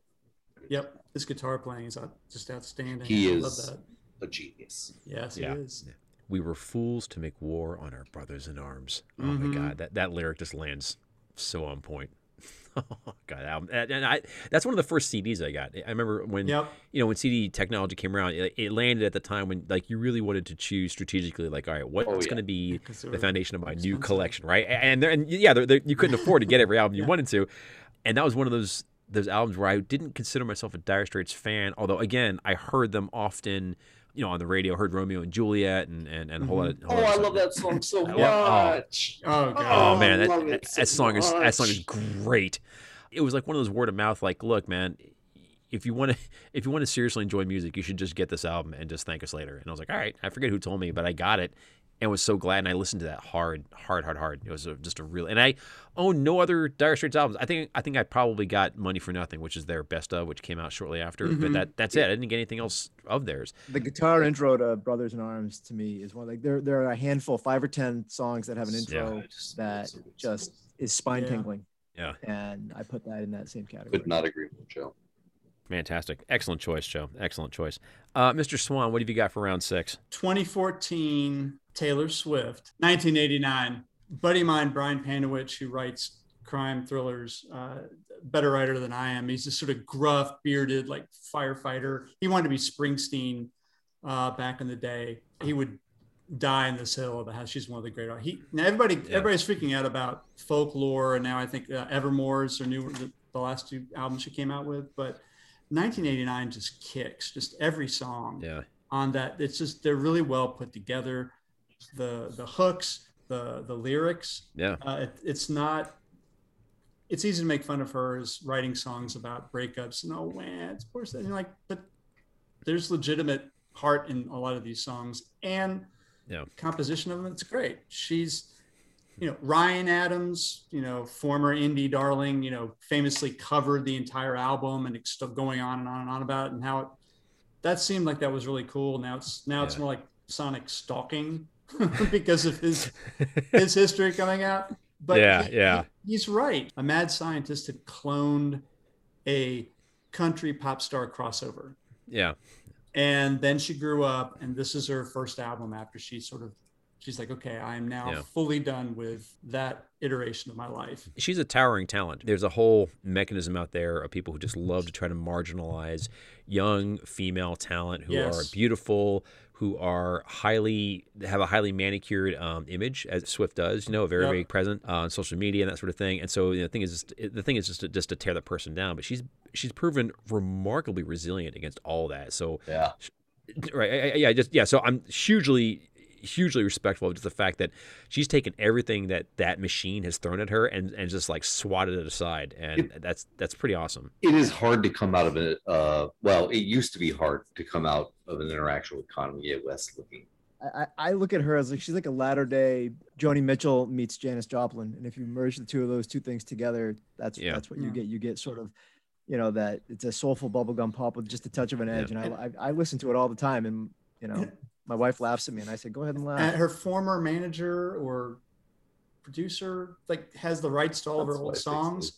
so That's why she so redid she them all. just right? Yeah. Re-recorded every. Yeah. She's like, baller fine, move MFer, here you go. And Yeah, she- and how I'm like, about that? right. Yeah. And Yeah. that's and and her her fans of which my daughter is an ardent one I, will point out were hip to that and they're like right and there was like a movement amongst her fan base like all right everybody stream this not, Not that, that, You, you know and i thought that was really cool the fan base you know to really to really make sure that that got properly supported you know and that was But- really amazing move there's just not that many pop stars now at Summit who write their own songs, their own lyrics, produce Yeah. it, have the image, and then can change it up. And Yeah, yeah. she continues to do it. She's she's awesome. Uh, all right, so for round six, Joe, should I should I pick one that again nobody has heard of, or should I pick something that's got some name recognition? What do you think? I'm not sure you know the difference. I think That's- Portishead that's- if I were you. That's true. All right, fine. I'm, I'm gonna not pick. Portishead. I'm not gonna pick Portishead. I'm gonna make a point of of not picking Styx, which I really should because they're they're such a huge fan of mine. But you know what? Screw it. You guys don't get Styx, okay? Instead, you get, I get get Styx. I don't know what you're talking about. Gee. yeah. Uh, uh, No, he means we don't get it like he's not going to he get does, it. yeah. to He us. doesn't. Yeah. You don't. You can't. We're going have- into desert island. You can't These- come sail away. No, no, these are oh, okay. Carry Yeah. on, our wayward sons. Yeah, sons. it's like He's these are the just games. trolling. just trolling. Yeah, exactly. Uh, Plus, if I had to deal with Dennis DeYoung's Broadway antics on an island, I would find a coconut crab and beat him to death with it. I'm like, come on, man. Where are you going to plug in your Mr. Yeah, Roboto? exactly. No, I'm going to go with uh, another this weird one you guys haven't heard of, but her name is Zoe Keating. Zoe Keating is an independent artist. She's from Canada, lives in Vermont now. She plays the cello, but she's a techie, and she plays. She's one of these people where she plays the cello and she has like this foot pedal, and she kind of hits it, and she loops herself on top of herself, so she sounds like a ah. whole small orchestra. But she's playing all, but she does it. She does it like live in real time, and she's playing all these multiple pieces, and it's just this really awesome orchestral sound that this very very rich it just sounds like nothing else and it's really really fantastic album of hers that i like so much is called into the trees it was like her big breakout album in 2010 it kind of caught fire virally it's pretty cool. The track off of that i like the most is called optimist but honestly optimist like any of the tracks on this album they do not stand out on their own. It's it, it feels more like a piece. It's purely instrumental. It's just a big it's like just a big block of luxurious uh, sound but i love this album for a couple reasons it's very personal for me 2010 was kind of like my rebuilding year after i had an immense personal tragedy in 2009 this was an album that was kind of like me feeling like i was throwing my, my my arms open to the world again and learning to enjoy things again and i found this album and really loved it and this is one of those things that it was on heavy rotation when I was commuting into the city. It felt terrible. This album made me see the light again. Joe and Chris will especially appreciate this. It was just for me perfect writing music, and I can just put this on mm-hmm. and get in and get in my zone like really well. And I wrote a large chunk of my Pax Britannia trilogy, easily all of Pax Britannia and probably half of Pax Arcadia. Listened to this album, and it's not like the album tells a story that ended up being told in my story. It's just it's just a sound that it, it just mm-hmm. engaged me, got me on the wavelength that I needed to be on, and it didn't distract me. And I just I just had this symbiotic relationship with this album, and I, and I still do, and I just love it. And if I just need to put on something I can listen to and enjoy, it's there for me, and I, I really I really which, like it. which one of her albums again? Tell me. This is called Into the Trees. Into Got the it. Trees. Okay. She has another one called One Cello Times 16, Natoma, but really Into the Trees is the one I listen to hard. I will say she has an EP that just came out. It came out a little while ago called Snowmelt, which is rather short. It's achingly beautiful, but very, very, very sad to listen to because she um she's on social media uh, a fair bit and uh, very publicly talked about her husband's death from from cancer and how they got jerked around by the healthcare system and all sort of stuff. And and you know she was kind of mourning very publicly, you know, with her fans, and it was really hard to watch because and just hard like you you felt for her. You know, you very much shared her pain, and Snowmelt was the first thing she. But she's done a ton of. By the way, she's done a ton of soundtrack stuff as well. She's done a ton of stuff for TV shows, so that she's doing quite well there. But Snowmelt felt like a very personal musical comment about life after losing her husband and you, you feel that in that music and it really it really lands it's beautiful but it, it is hard to listen to sometimes it's very very sad but into the trees isn't that emotionally weighted it's just a fine album it's a beautiful soundscape and i love going back to it I, have to say, Bill, I pulled up her Wikipedia page, um, and under music career, the first sentence is my new favorite sentence on Wikipedia. It says, Keating performed from 2002 to 2006 as second chair cellist in the cello rock band Rasputina. yes And so I am now here for it, like the whole genre of cello rock Not band. first which cellist, but second. That's Se- yeah, Yeah. second That's right. cellist. How many It wasn't even cellists the is of there? yeah, yeah, yeah, I'm guessing the power First politics of Rasputina no. were just blood curdling. You know, just, I also love the name Rasputina. You know what I mean? Like that's it was just Uh, speaking of getting put in a bag and thrown in the river, yeah, yeah. right? I mean, exactly. Some bassoonist comes by wants to get involved. Like you need to step the f out this door, buddy. Okay. this is a cello. This is a rock cello band. No, rock I'm sorry, I'm a band. classical cellist. No. Yeah, no, exactly. You, You know.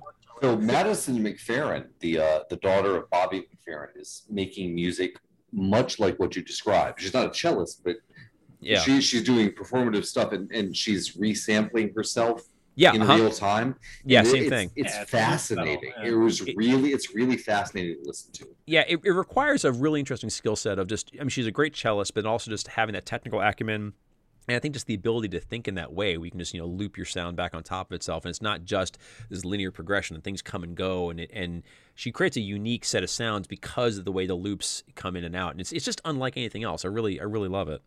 Well, look, that is the end of round six. Let's do a quick thunder round so we can walk through all of our reserves, you know. So, uh, and I'm just having too much fun to stop. So, but I know I don't want to give Derek a heart attack. He's like, this uh, this episode was 14 hours long, man. What do you want me to do? Tom, walk us through some of your your, your alternates real quick. All right. Uh, I had to take a Pink Floyd album. Chris, I, you know, I wanted Dark Side of the Moon too, but I chose Pulse because you get Ah, the live version, which I actually prefer now to the recorded version, and uh, you know, a, a bunch of other great stuff that you know they haven't played live in a long time. But I saw them on that tour.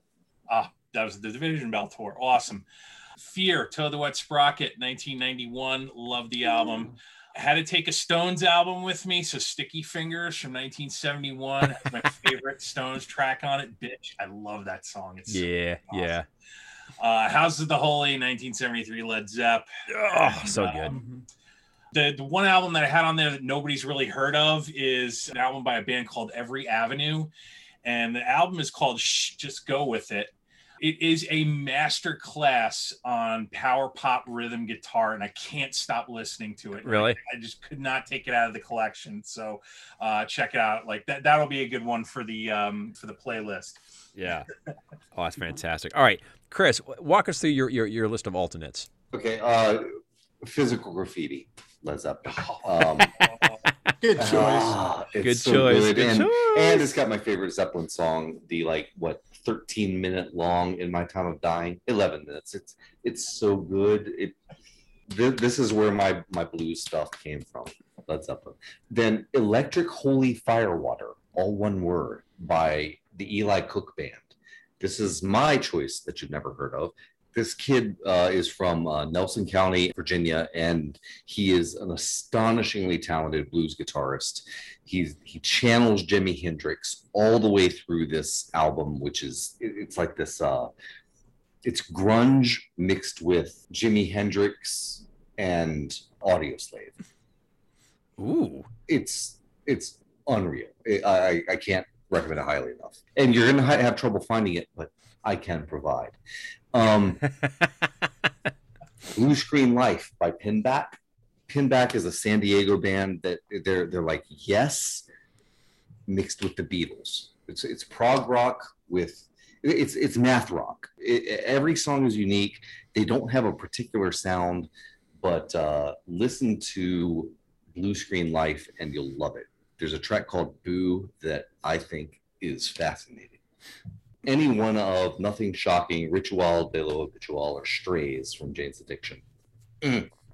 Those are all fantastic albums uh, that I, I I can't I will never stop listening. Ritual is so good. Three days is like a just Three days is my oh, an odyssey in 10 minutes, man. That song is like, oh man, shut the door. Nobody better disturb you for the next Ah. 10 minutes, man. It's- I love long rock songs. yeah. So I, I wish Yeah. you were here in my time of dying. Three days. Oh, three days. So good. oh, excellent. Love it. Joe, walk us through your alternate list. Yeah, quickly, I'm gonna say uh, Phil Collins, "Hello, I Must Be Going" from 1982.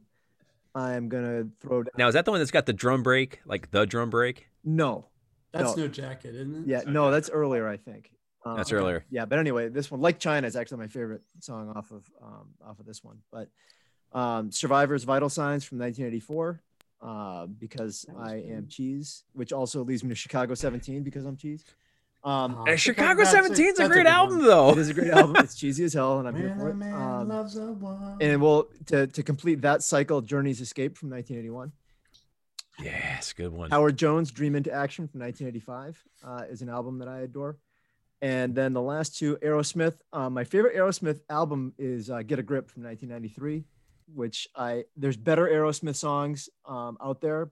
Um, it is not the best Aerosmith, but I really enjoy that that phase when they just moved into sort of this really sort of pop phase to what they were doing. I mean, Dream On to me is still the best Aerosmith song that ever Mhm. that ever was. But I I take that back. Actually, Obviously. what's that? Obviously, I think he said. Oh, Well- Obviously. I mean, Dream On is the greatest rock anthem ever, maybe. Like, Like what what what, what competes with it?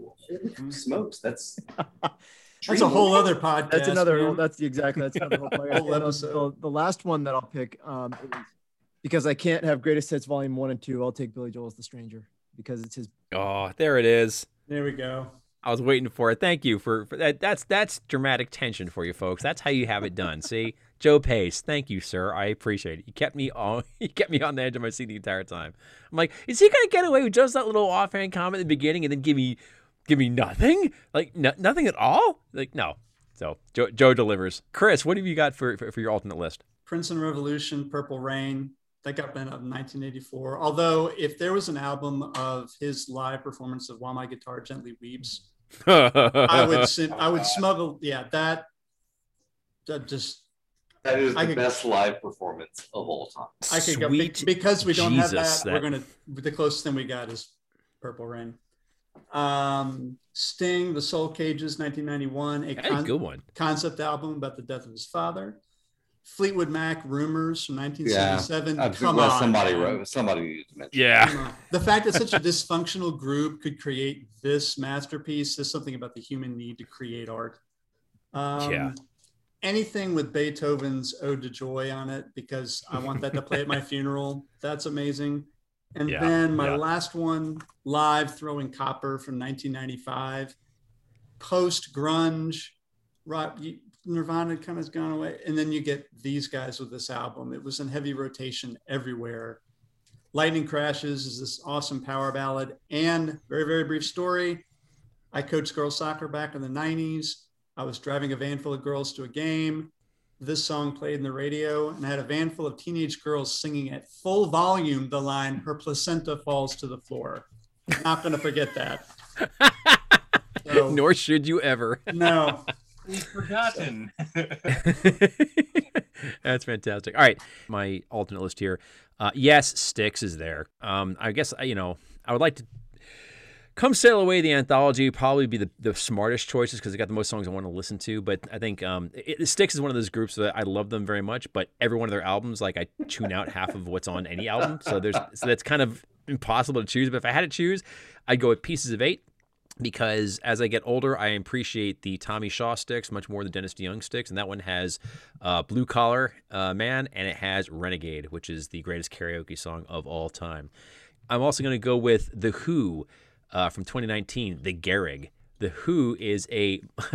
I know you guys haven't heard. Yeah, so Chris knows. this was on my list. I, I have The this HU bookmarked. is you guys. The HU is like a Mongol, a, a Mon- legitimately a Mongolian. They're from Ulaanbaatar, Mo- a Mongolian like folk metal band that like Hello, sings Rock. in Mongolian, and it's just like it's like if Genghis Khan walked out of the TARDIS and started just a jamming metal band, they'd be the HU, and it is freaking unstoppable. It is so You've got to watch the videos because yeah. the, instruments that they play, they're like traditional instruments when they're yeah, they're like traditional Mongolian and, and, instruments. and and it looks like they're like D and D artifacts. Yeah, Uh, you know these guys, they're just like one of those things. Like only in the internet age could a Mongolian tr- like folk metal band somehow get noticed and make it big, and they have. They're not like heroes back in Mongolia, but they're just like freaking awesome. And what I love about this this album, I listened to a lot of metal and stuff growing up, but as I'm getting older, like the harsher things I used to listen to, like Ministry and White Zombie and Anthrax and all that, they just don't. I just like it's just too much. I just I just you know I'm not that angry anymore. But the HU is, but the HU has got like a a real richness to it. As it's it's not just pure aggro. They're they're tapping into something very primal. Freaking love it. It's really Um, neat. It's really it's really neat. Raise your hand if you thought he was going to say quadrophenia, though. Um, Yeah, I know, I know, I know. It's like, I know. I Tommy. had, Yeah. five seconds. I had Roger Daltrey dressed up like a Mongolian. Like trying to figure But why? That's Yeah. that really Yeah. surprises me that he's going with Tommy. So also on the list, I'll take 1994's uh, "When I Woke" by Rusted Root, which is a a neo hippie crunchy granola band, best known for their song "Send Me on My Way." Mhm. However, uh, Joe, I, I I appreciated your thing about about Norah Jones. This is an album that I just I really liked it. It was a good fun album actually. Uh, but this is also the album I was playing uh, when I first started dating Allison. So I I, I- I, will always think very fondly of it. You know, you know the song "Beautiful People" was playing when we first kissed. So it's a it's a it's a great album. It always will be there. So. Oh. Uh, Def Leppard's Pyromania, 1983. it is It does. a straight up. I mean, if you want if you want asses to be kicked, this album will kick that ass, Yeah. right? It is fantastic. But also very special to me because my cousin Sue bought this for me for Christmas that year. She decided, Bill, you're 13. It's time for you to start figuring out some really cool music because your parents aren't going to do it for you. Uh, I'd gotten a Walkman that Christmas. So she goes, I'm going to get two albums to start you off. She got me Genesis, Genesis, and Def Leppard Pyromania. She's like, I'm not sure which way you're going to go. Maybe you'll like them both, but enjoy. Pyromania is the one I played first. Rock Rock Till You Drop is not one of Def Leppard's biggest songs, but it's it's in my heart because I listened to it and my skin blew off my skull. I was like, "What is this?" And it just opened. Photograph, man. It, no, uh, no, no, no, no, photo, no. Photograph is a better song. Photograph's a better song, and Rock of Ages moved the world. But Yeah. for me personally, Rock Rock Till You Drop was I'll never forget being in my room listening to it, and it just completely shattered me. I was like, "Holy crap!" It just it it opened a door. It was so it was so fantastic. So love that album. Uh, Red Hot Chili Peppers, Mother's Milk, 1989. If you in that space, I was man. The bass line to Higher Ground is it's like a call to arms. It's like filthy. it's Filthy. filthy, filthy. Like let's do something. Oh my god, there was a lot of slap bass going on late '80s and early '90s, Oh, but yeah. nobody, but nobody could touch Flea. He was just no. He's, he's the man. so fantastic. Uh, the Beatles, Sergeant Pepper's Lonely Heart Club Band, 1967. It's my personal favorite. I just adore it. It's just so fantastic. I know we've already had a lot of love for Led Zeppelin. For me, it would be Led Zeppelin, Led Zeppelin, the very first one. Oh. And again, it's more because I was getting my CD collection going. I decided, and I always heard a lot of Zeppelin on the radio. I was like, I got to start the collection. I had enough money for Led Zeppelin one and two, and for a long time, those are the only two I listened to. So I just, I just love Led Zeppelin just because that's that's the one I had, so I listened to it. But it's just a fine album, a Oh, yeah. fine album. It's so so They made a lot of fun albums. They really did. Peter Gabriel's Secret World Live, 1994, not known as his best thing, but it came off of uh, that was the live album that supported his last album, Us. It's all about failed relationships, going estranged with his daughter, that sort of thing. Uh, but there's just a, but that album is as close as you're going to get to a Peter Gabriel best of that, that's worth listening to. It's fantastic. And then two others that are not as well known. Uh, it's a band called Rival Sons, hard driving, classic rock type hard rock. They sound like they've been around since the 70s, but they're they're still pretty new. And uh, they have an album called Great Western Valkyrie from 2014, and that is just like that is the music you want playing when you get into your first bar fight. It's just fantastic. it's fantastic. It's so good. And then I got to throw out one uh, to a, a very good friend of mine. Um, I'm a big fan of uh, supporting supporting your friends who are in the arts and, and doing their thing. And a guy who's been on the show, Sean Moynihan, who is a dear, dear friend of mine. He is also a professional musician. He, he and his his longtime uh, partner, they're they, they they're now working under the name Brother Dynamite, and their album uh, "If We Dare" is is going to drop sometime this year. So keep your eyes peeled for it. It's going to be fantastic. I've gotten to hear some of the tracks in development, and they're fantastic. They're so good. But until you can hear that, I would recommend you go to another one of his old bands, which is Save Pluto, and their album Age of Lowered Expectations, which has the delightfully named song Worst Song Ever right in the middle of it, and it makes me laugh every time. Uh, Sean, I love you. You're a great musician. Keep making music, man. And uh, that rounds out my list. So I think that brings us to the end of our Thunder and Lightning rounds. So, with that, before we wrap up, a final thought. If you ask anybody much over the age of 40, they're likely to tell you that music today is crap. Total crap. Absolute crap. And they don't just make music like that like they used to, right? Now, before you nod your head in agreement, you have to ask yourself this why?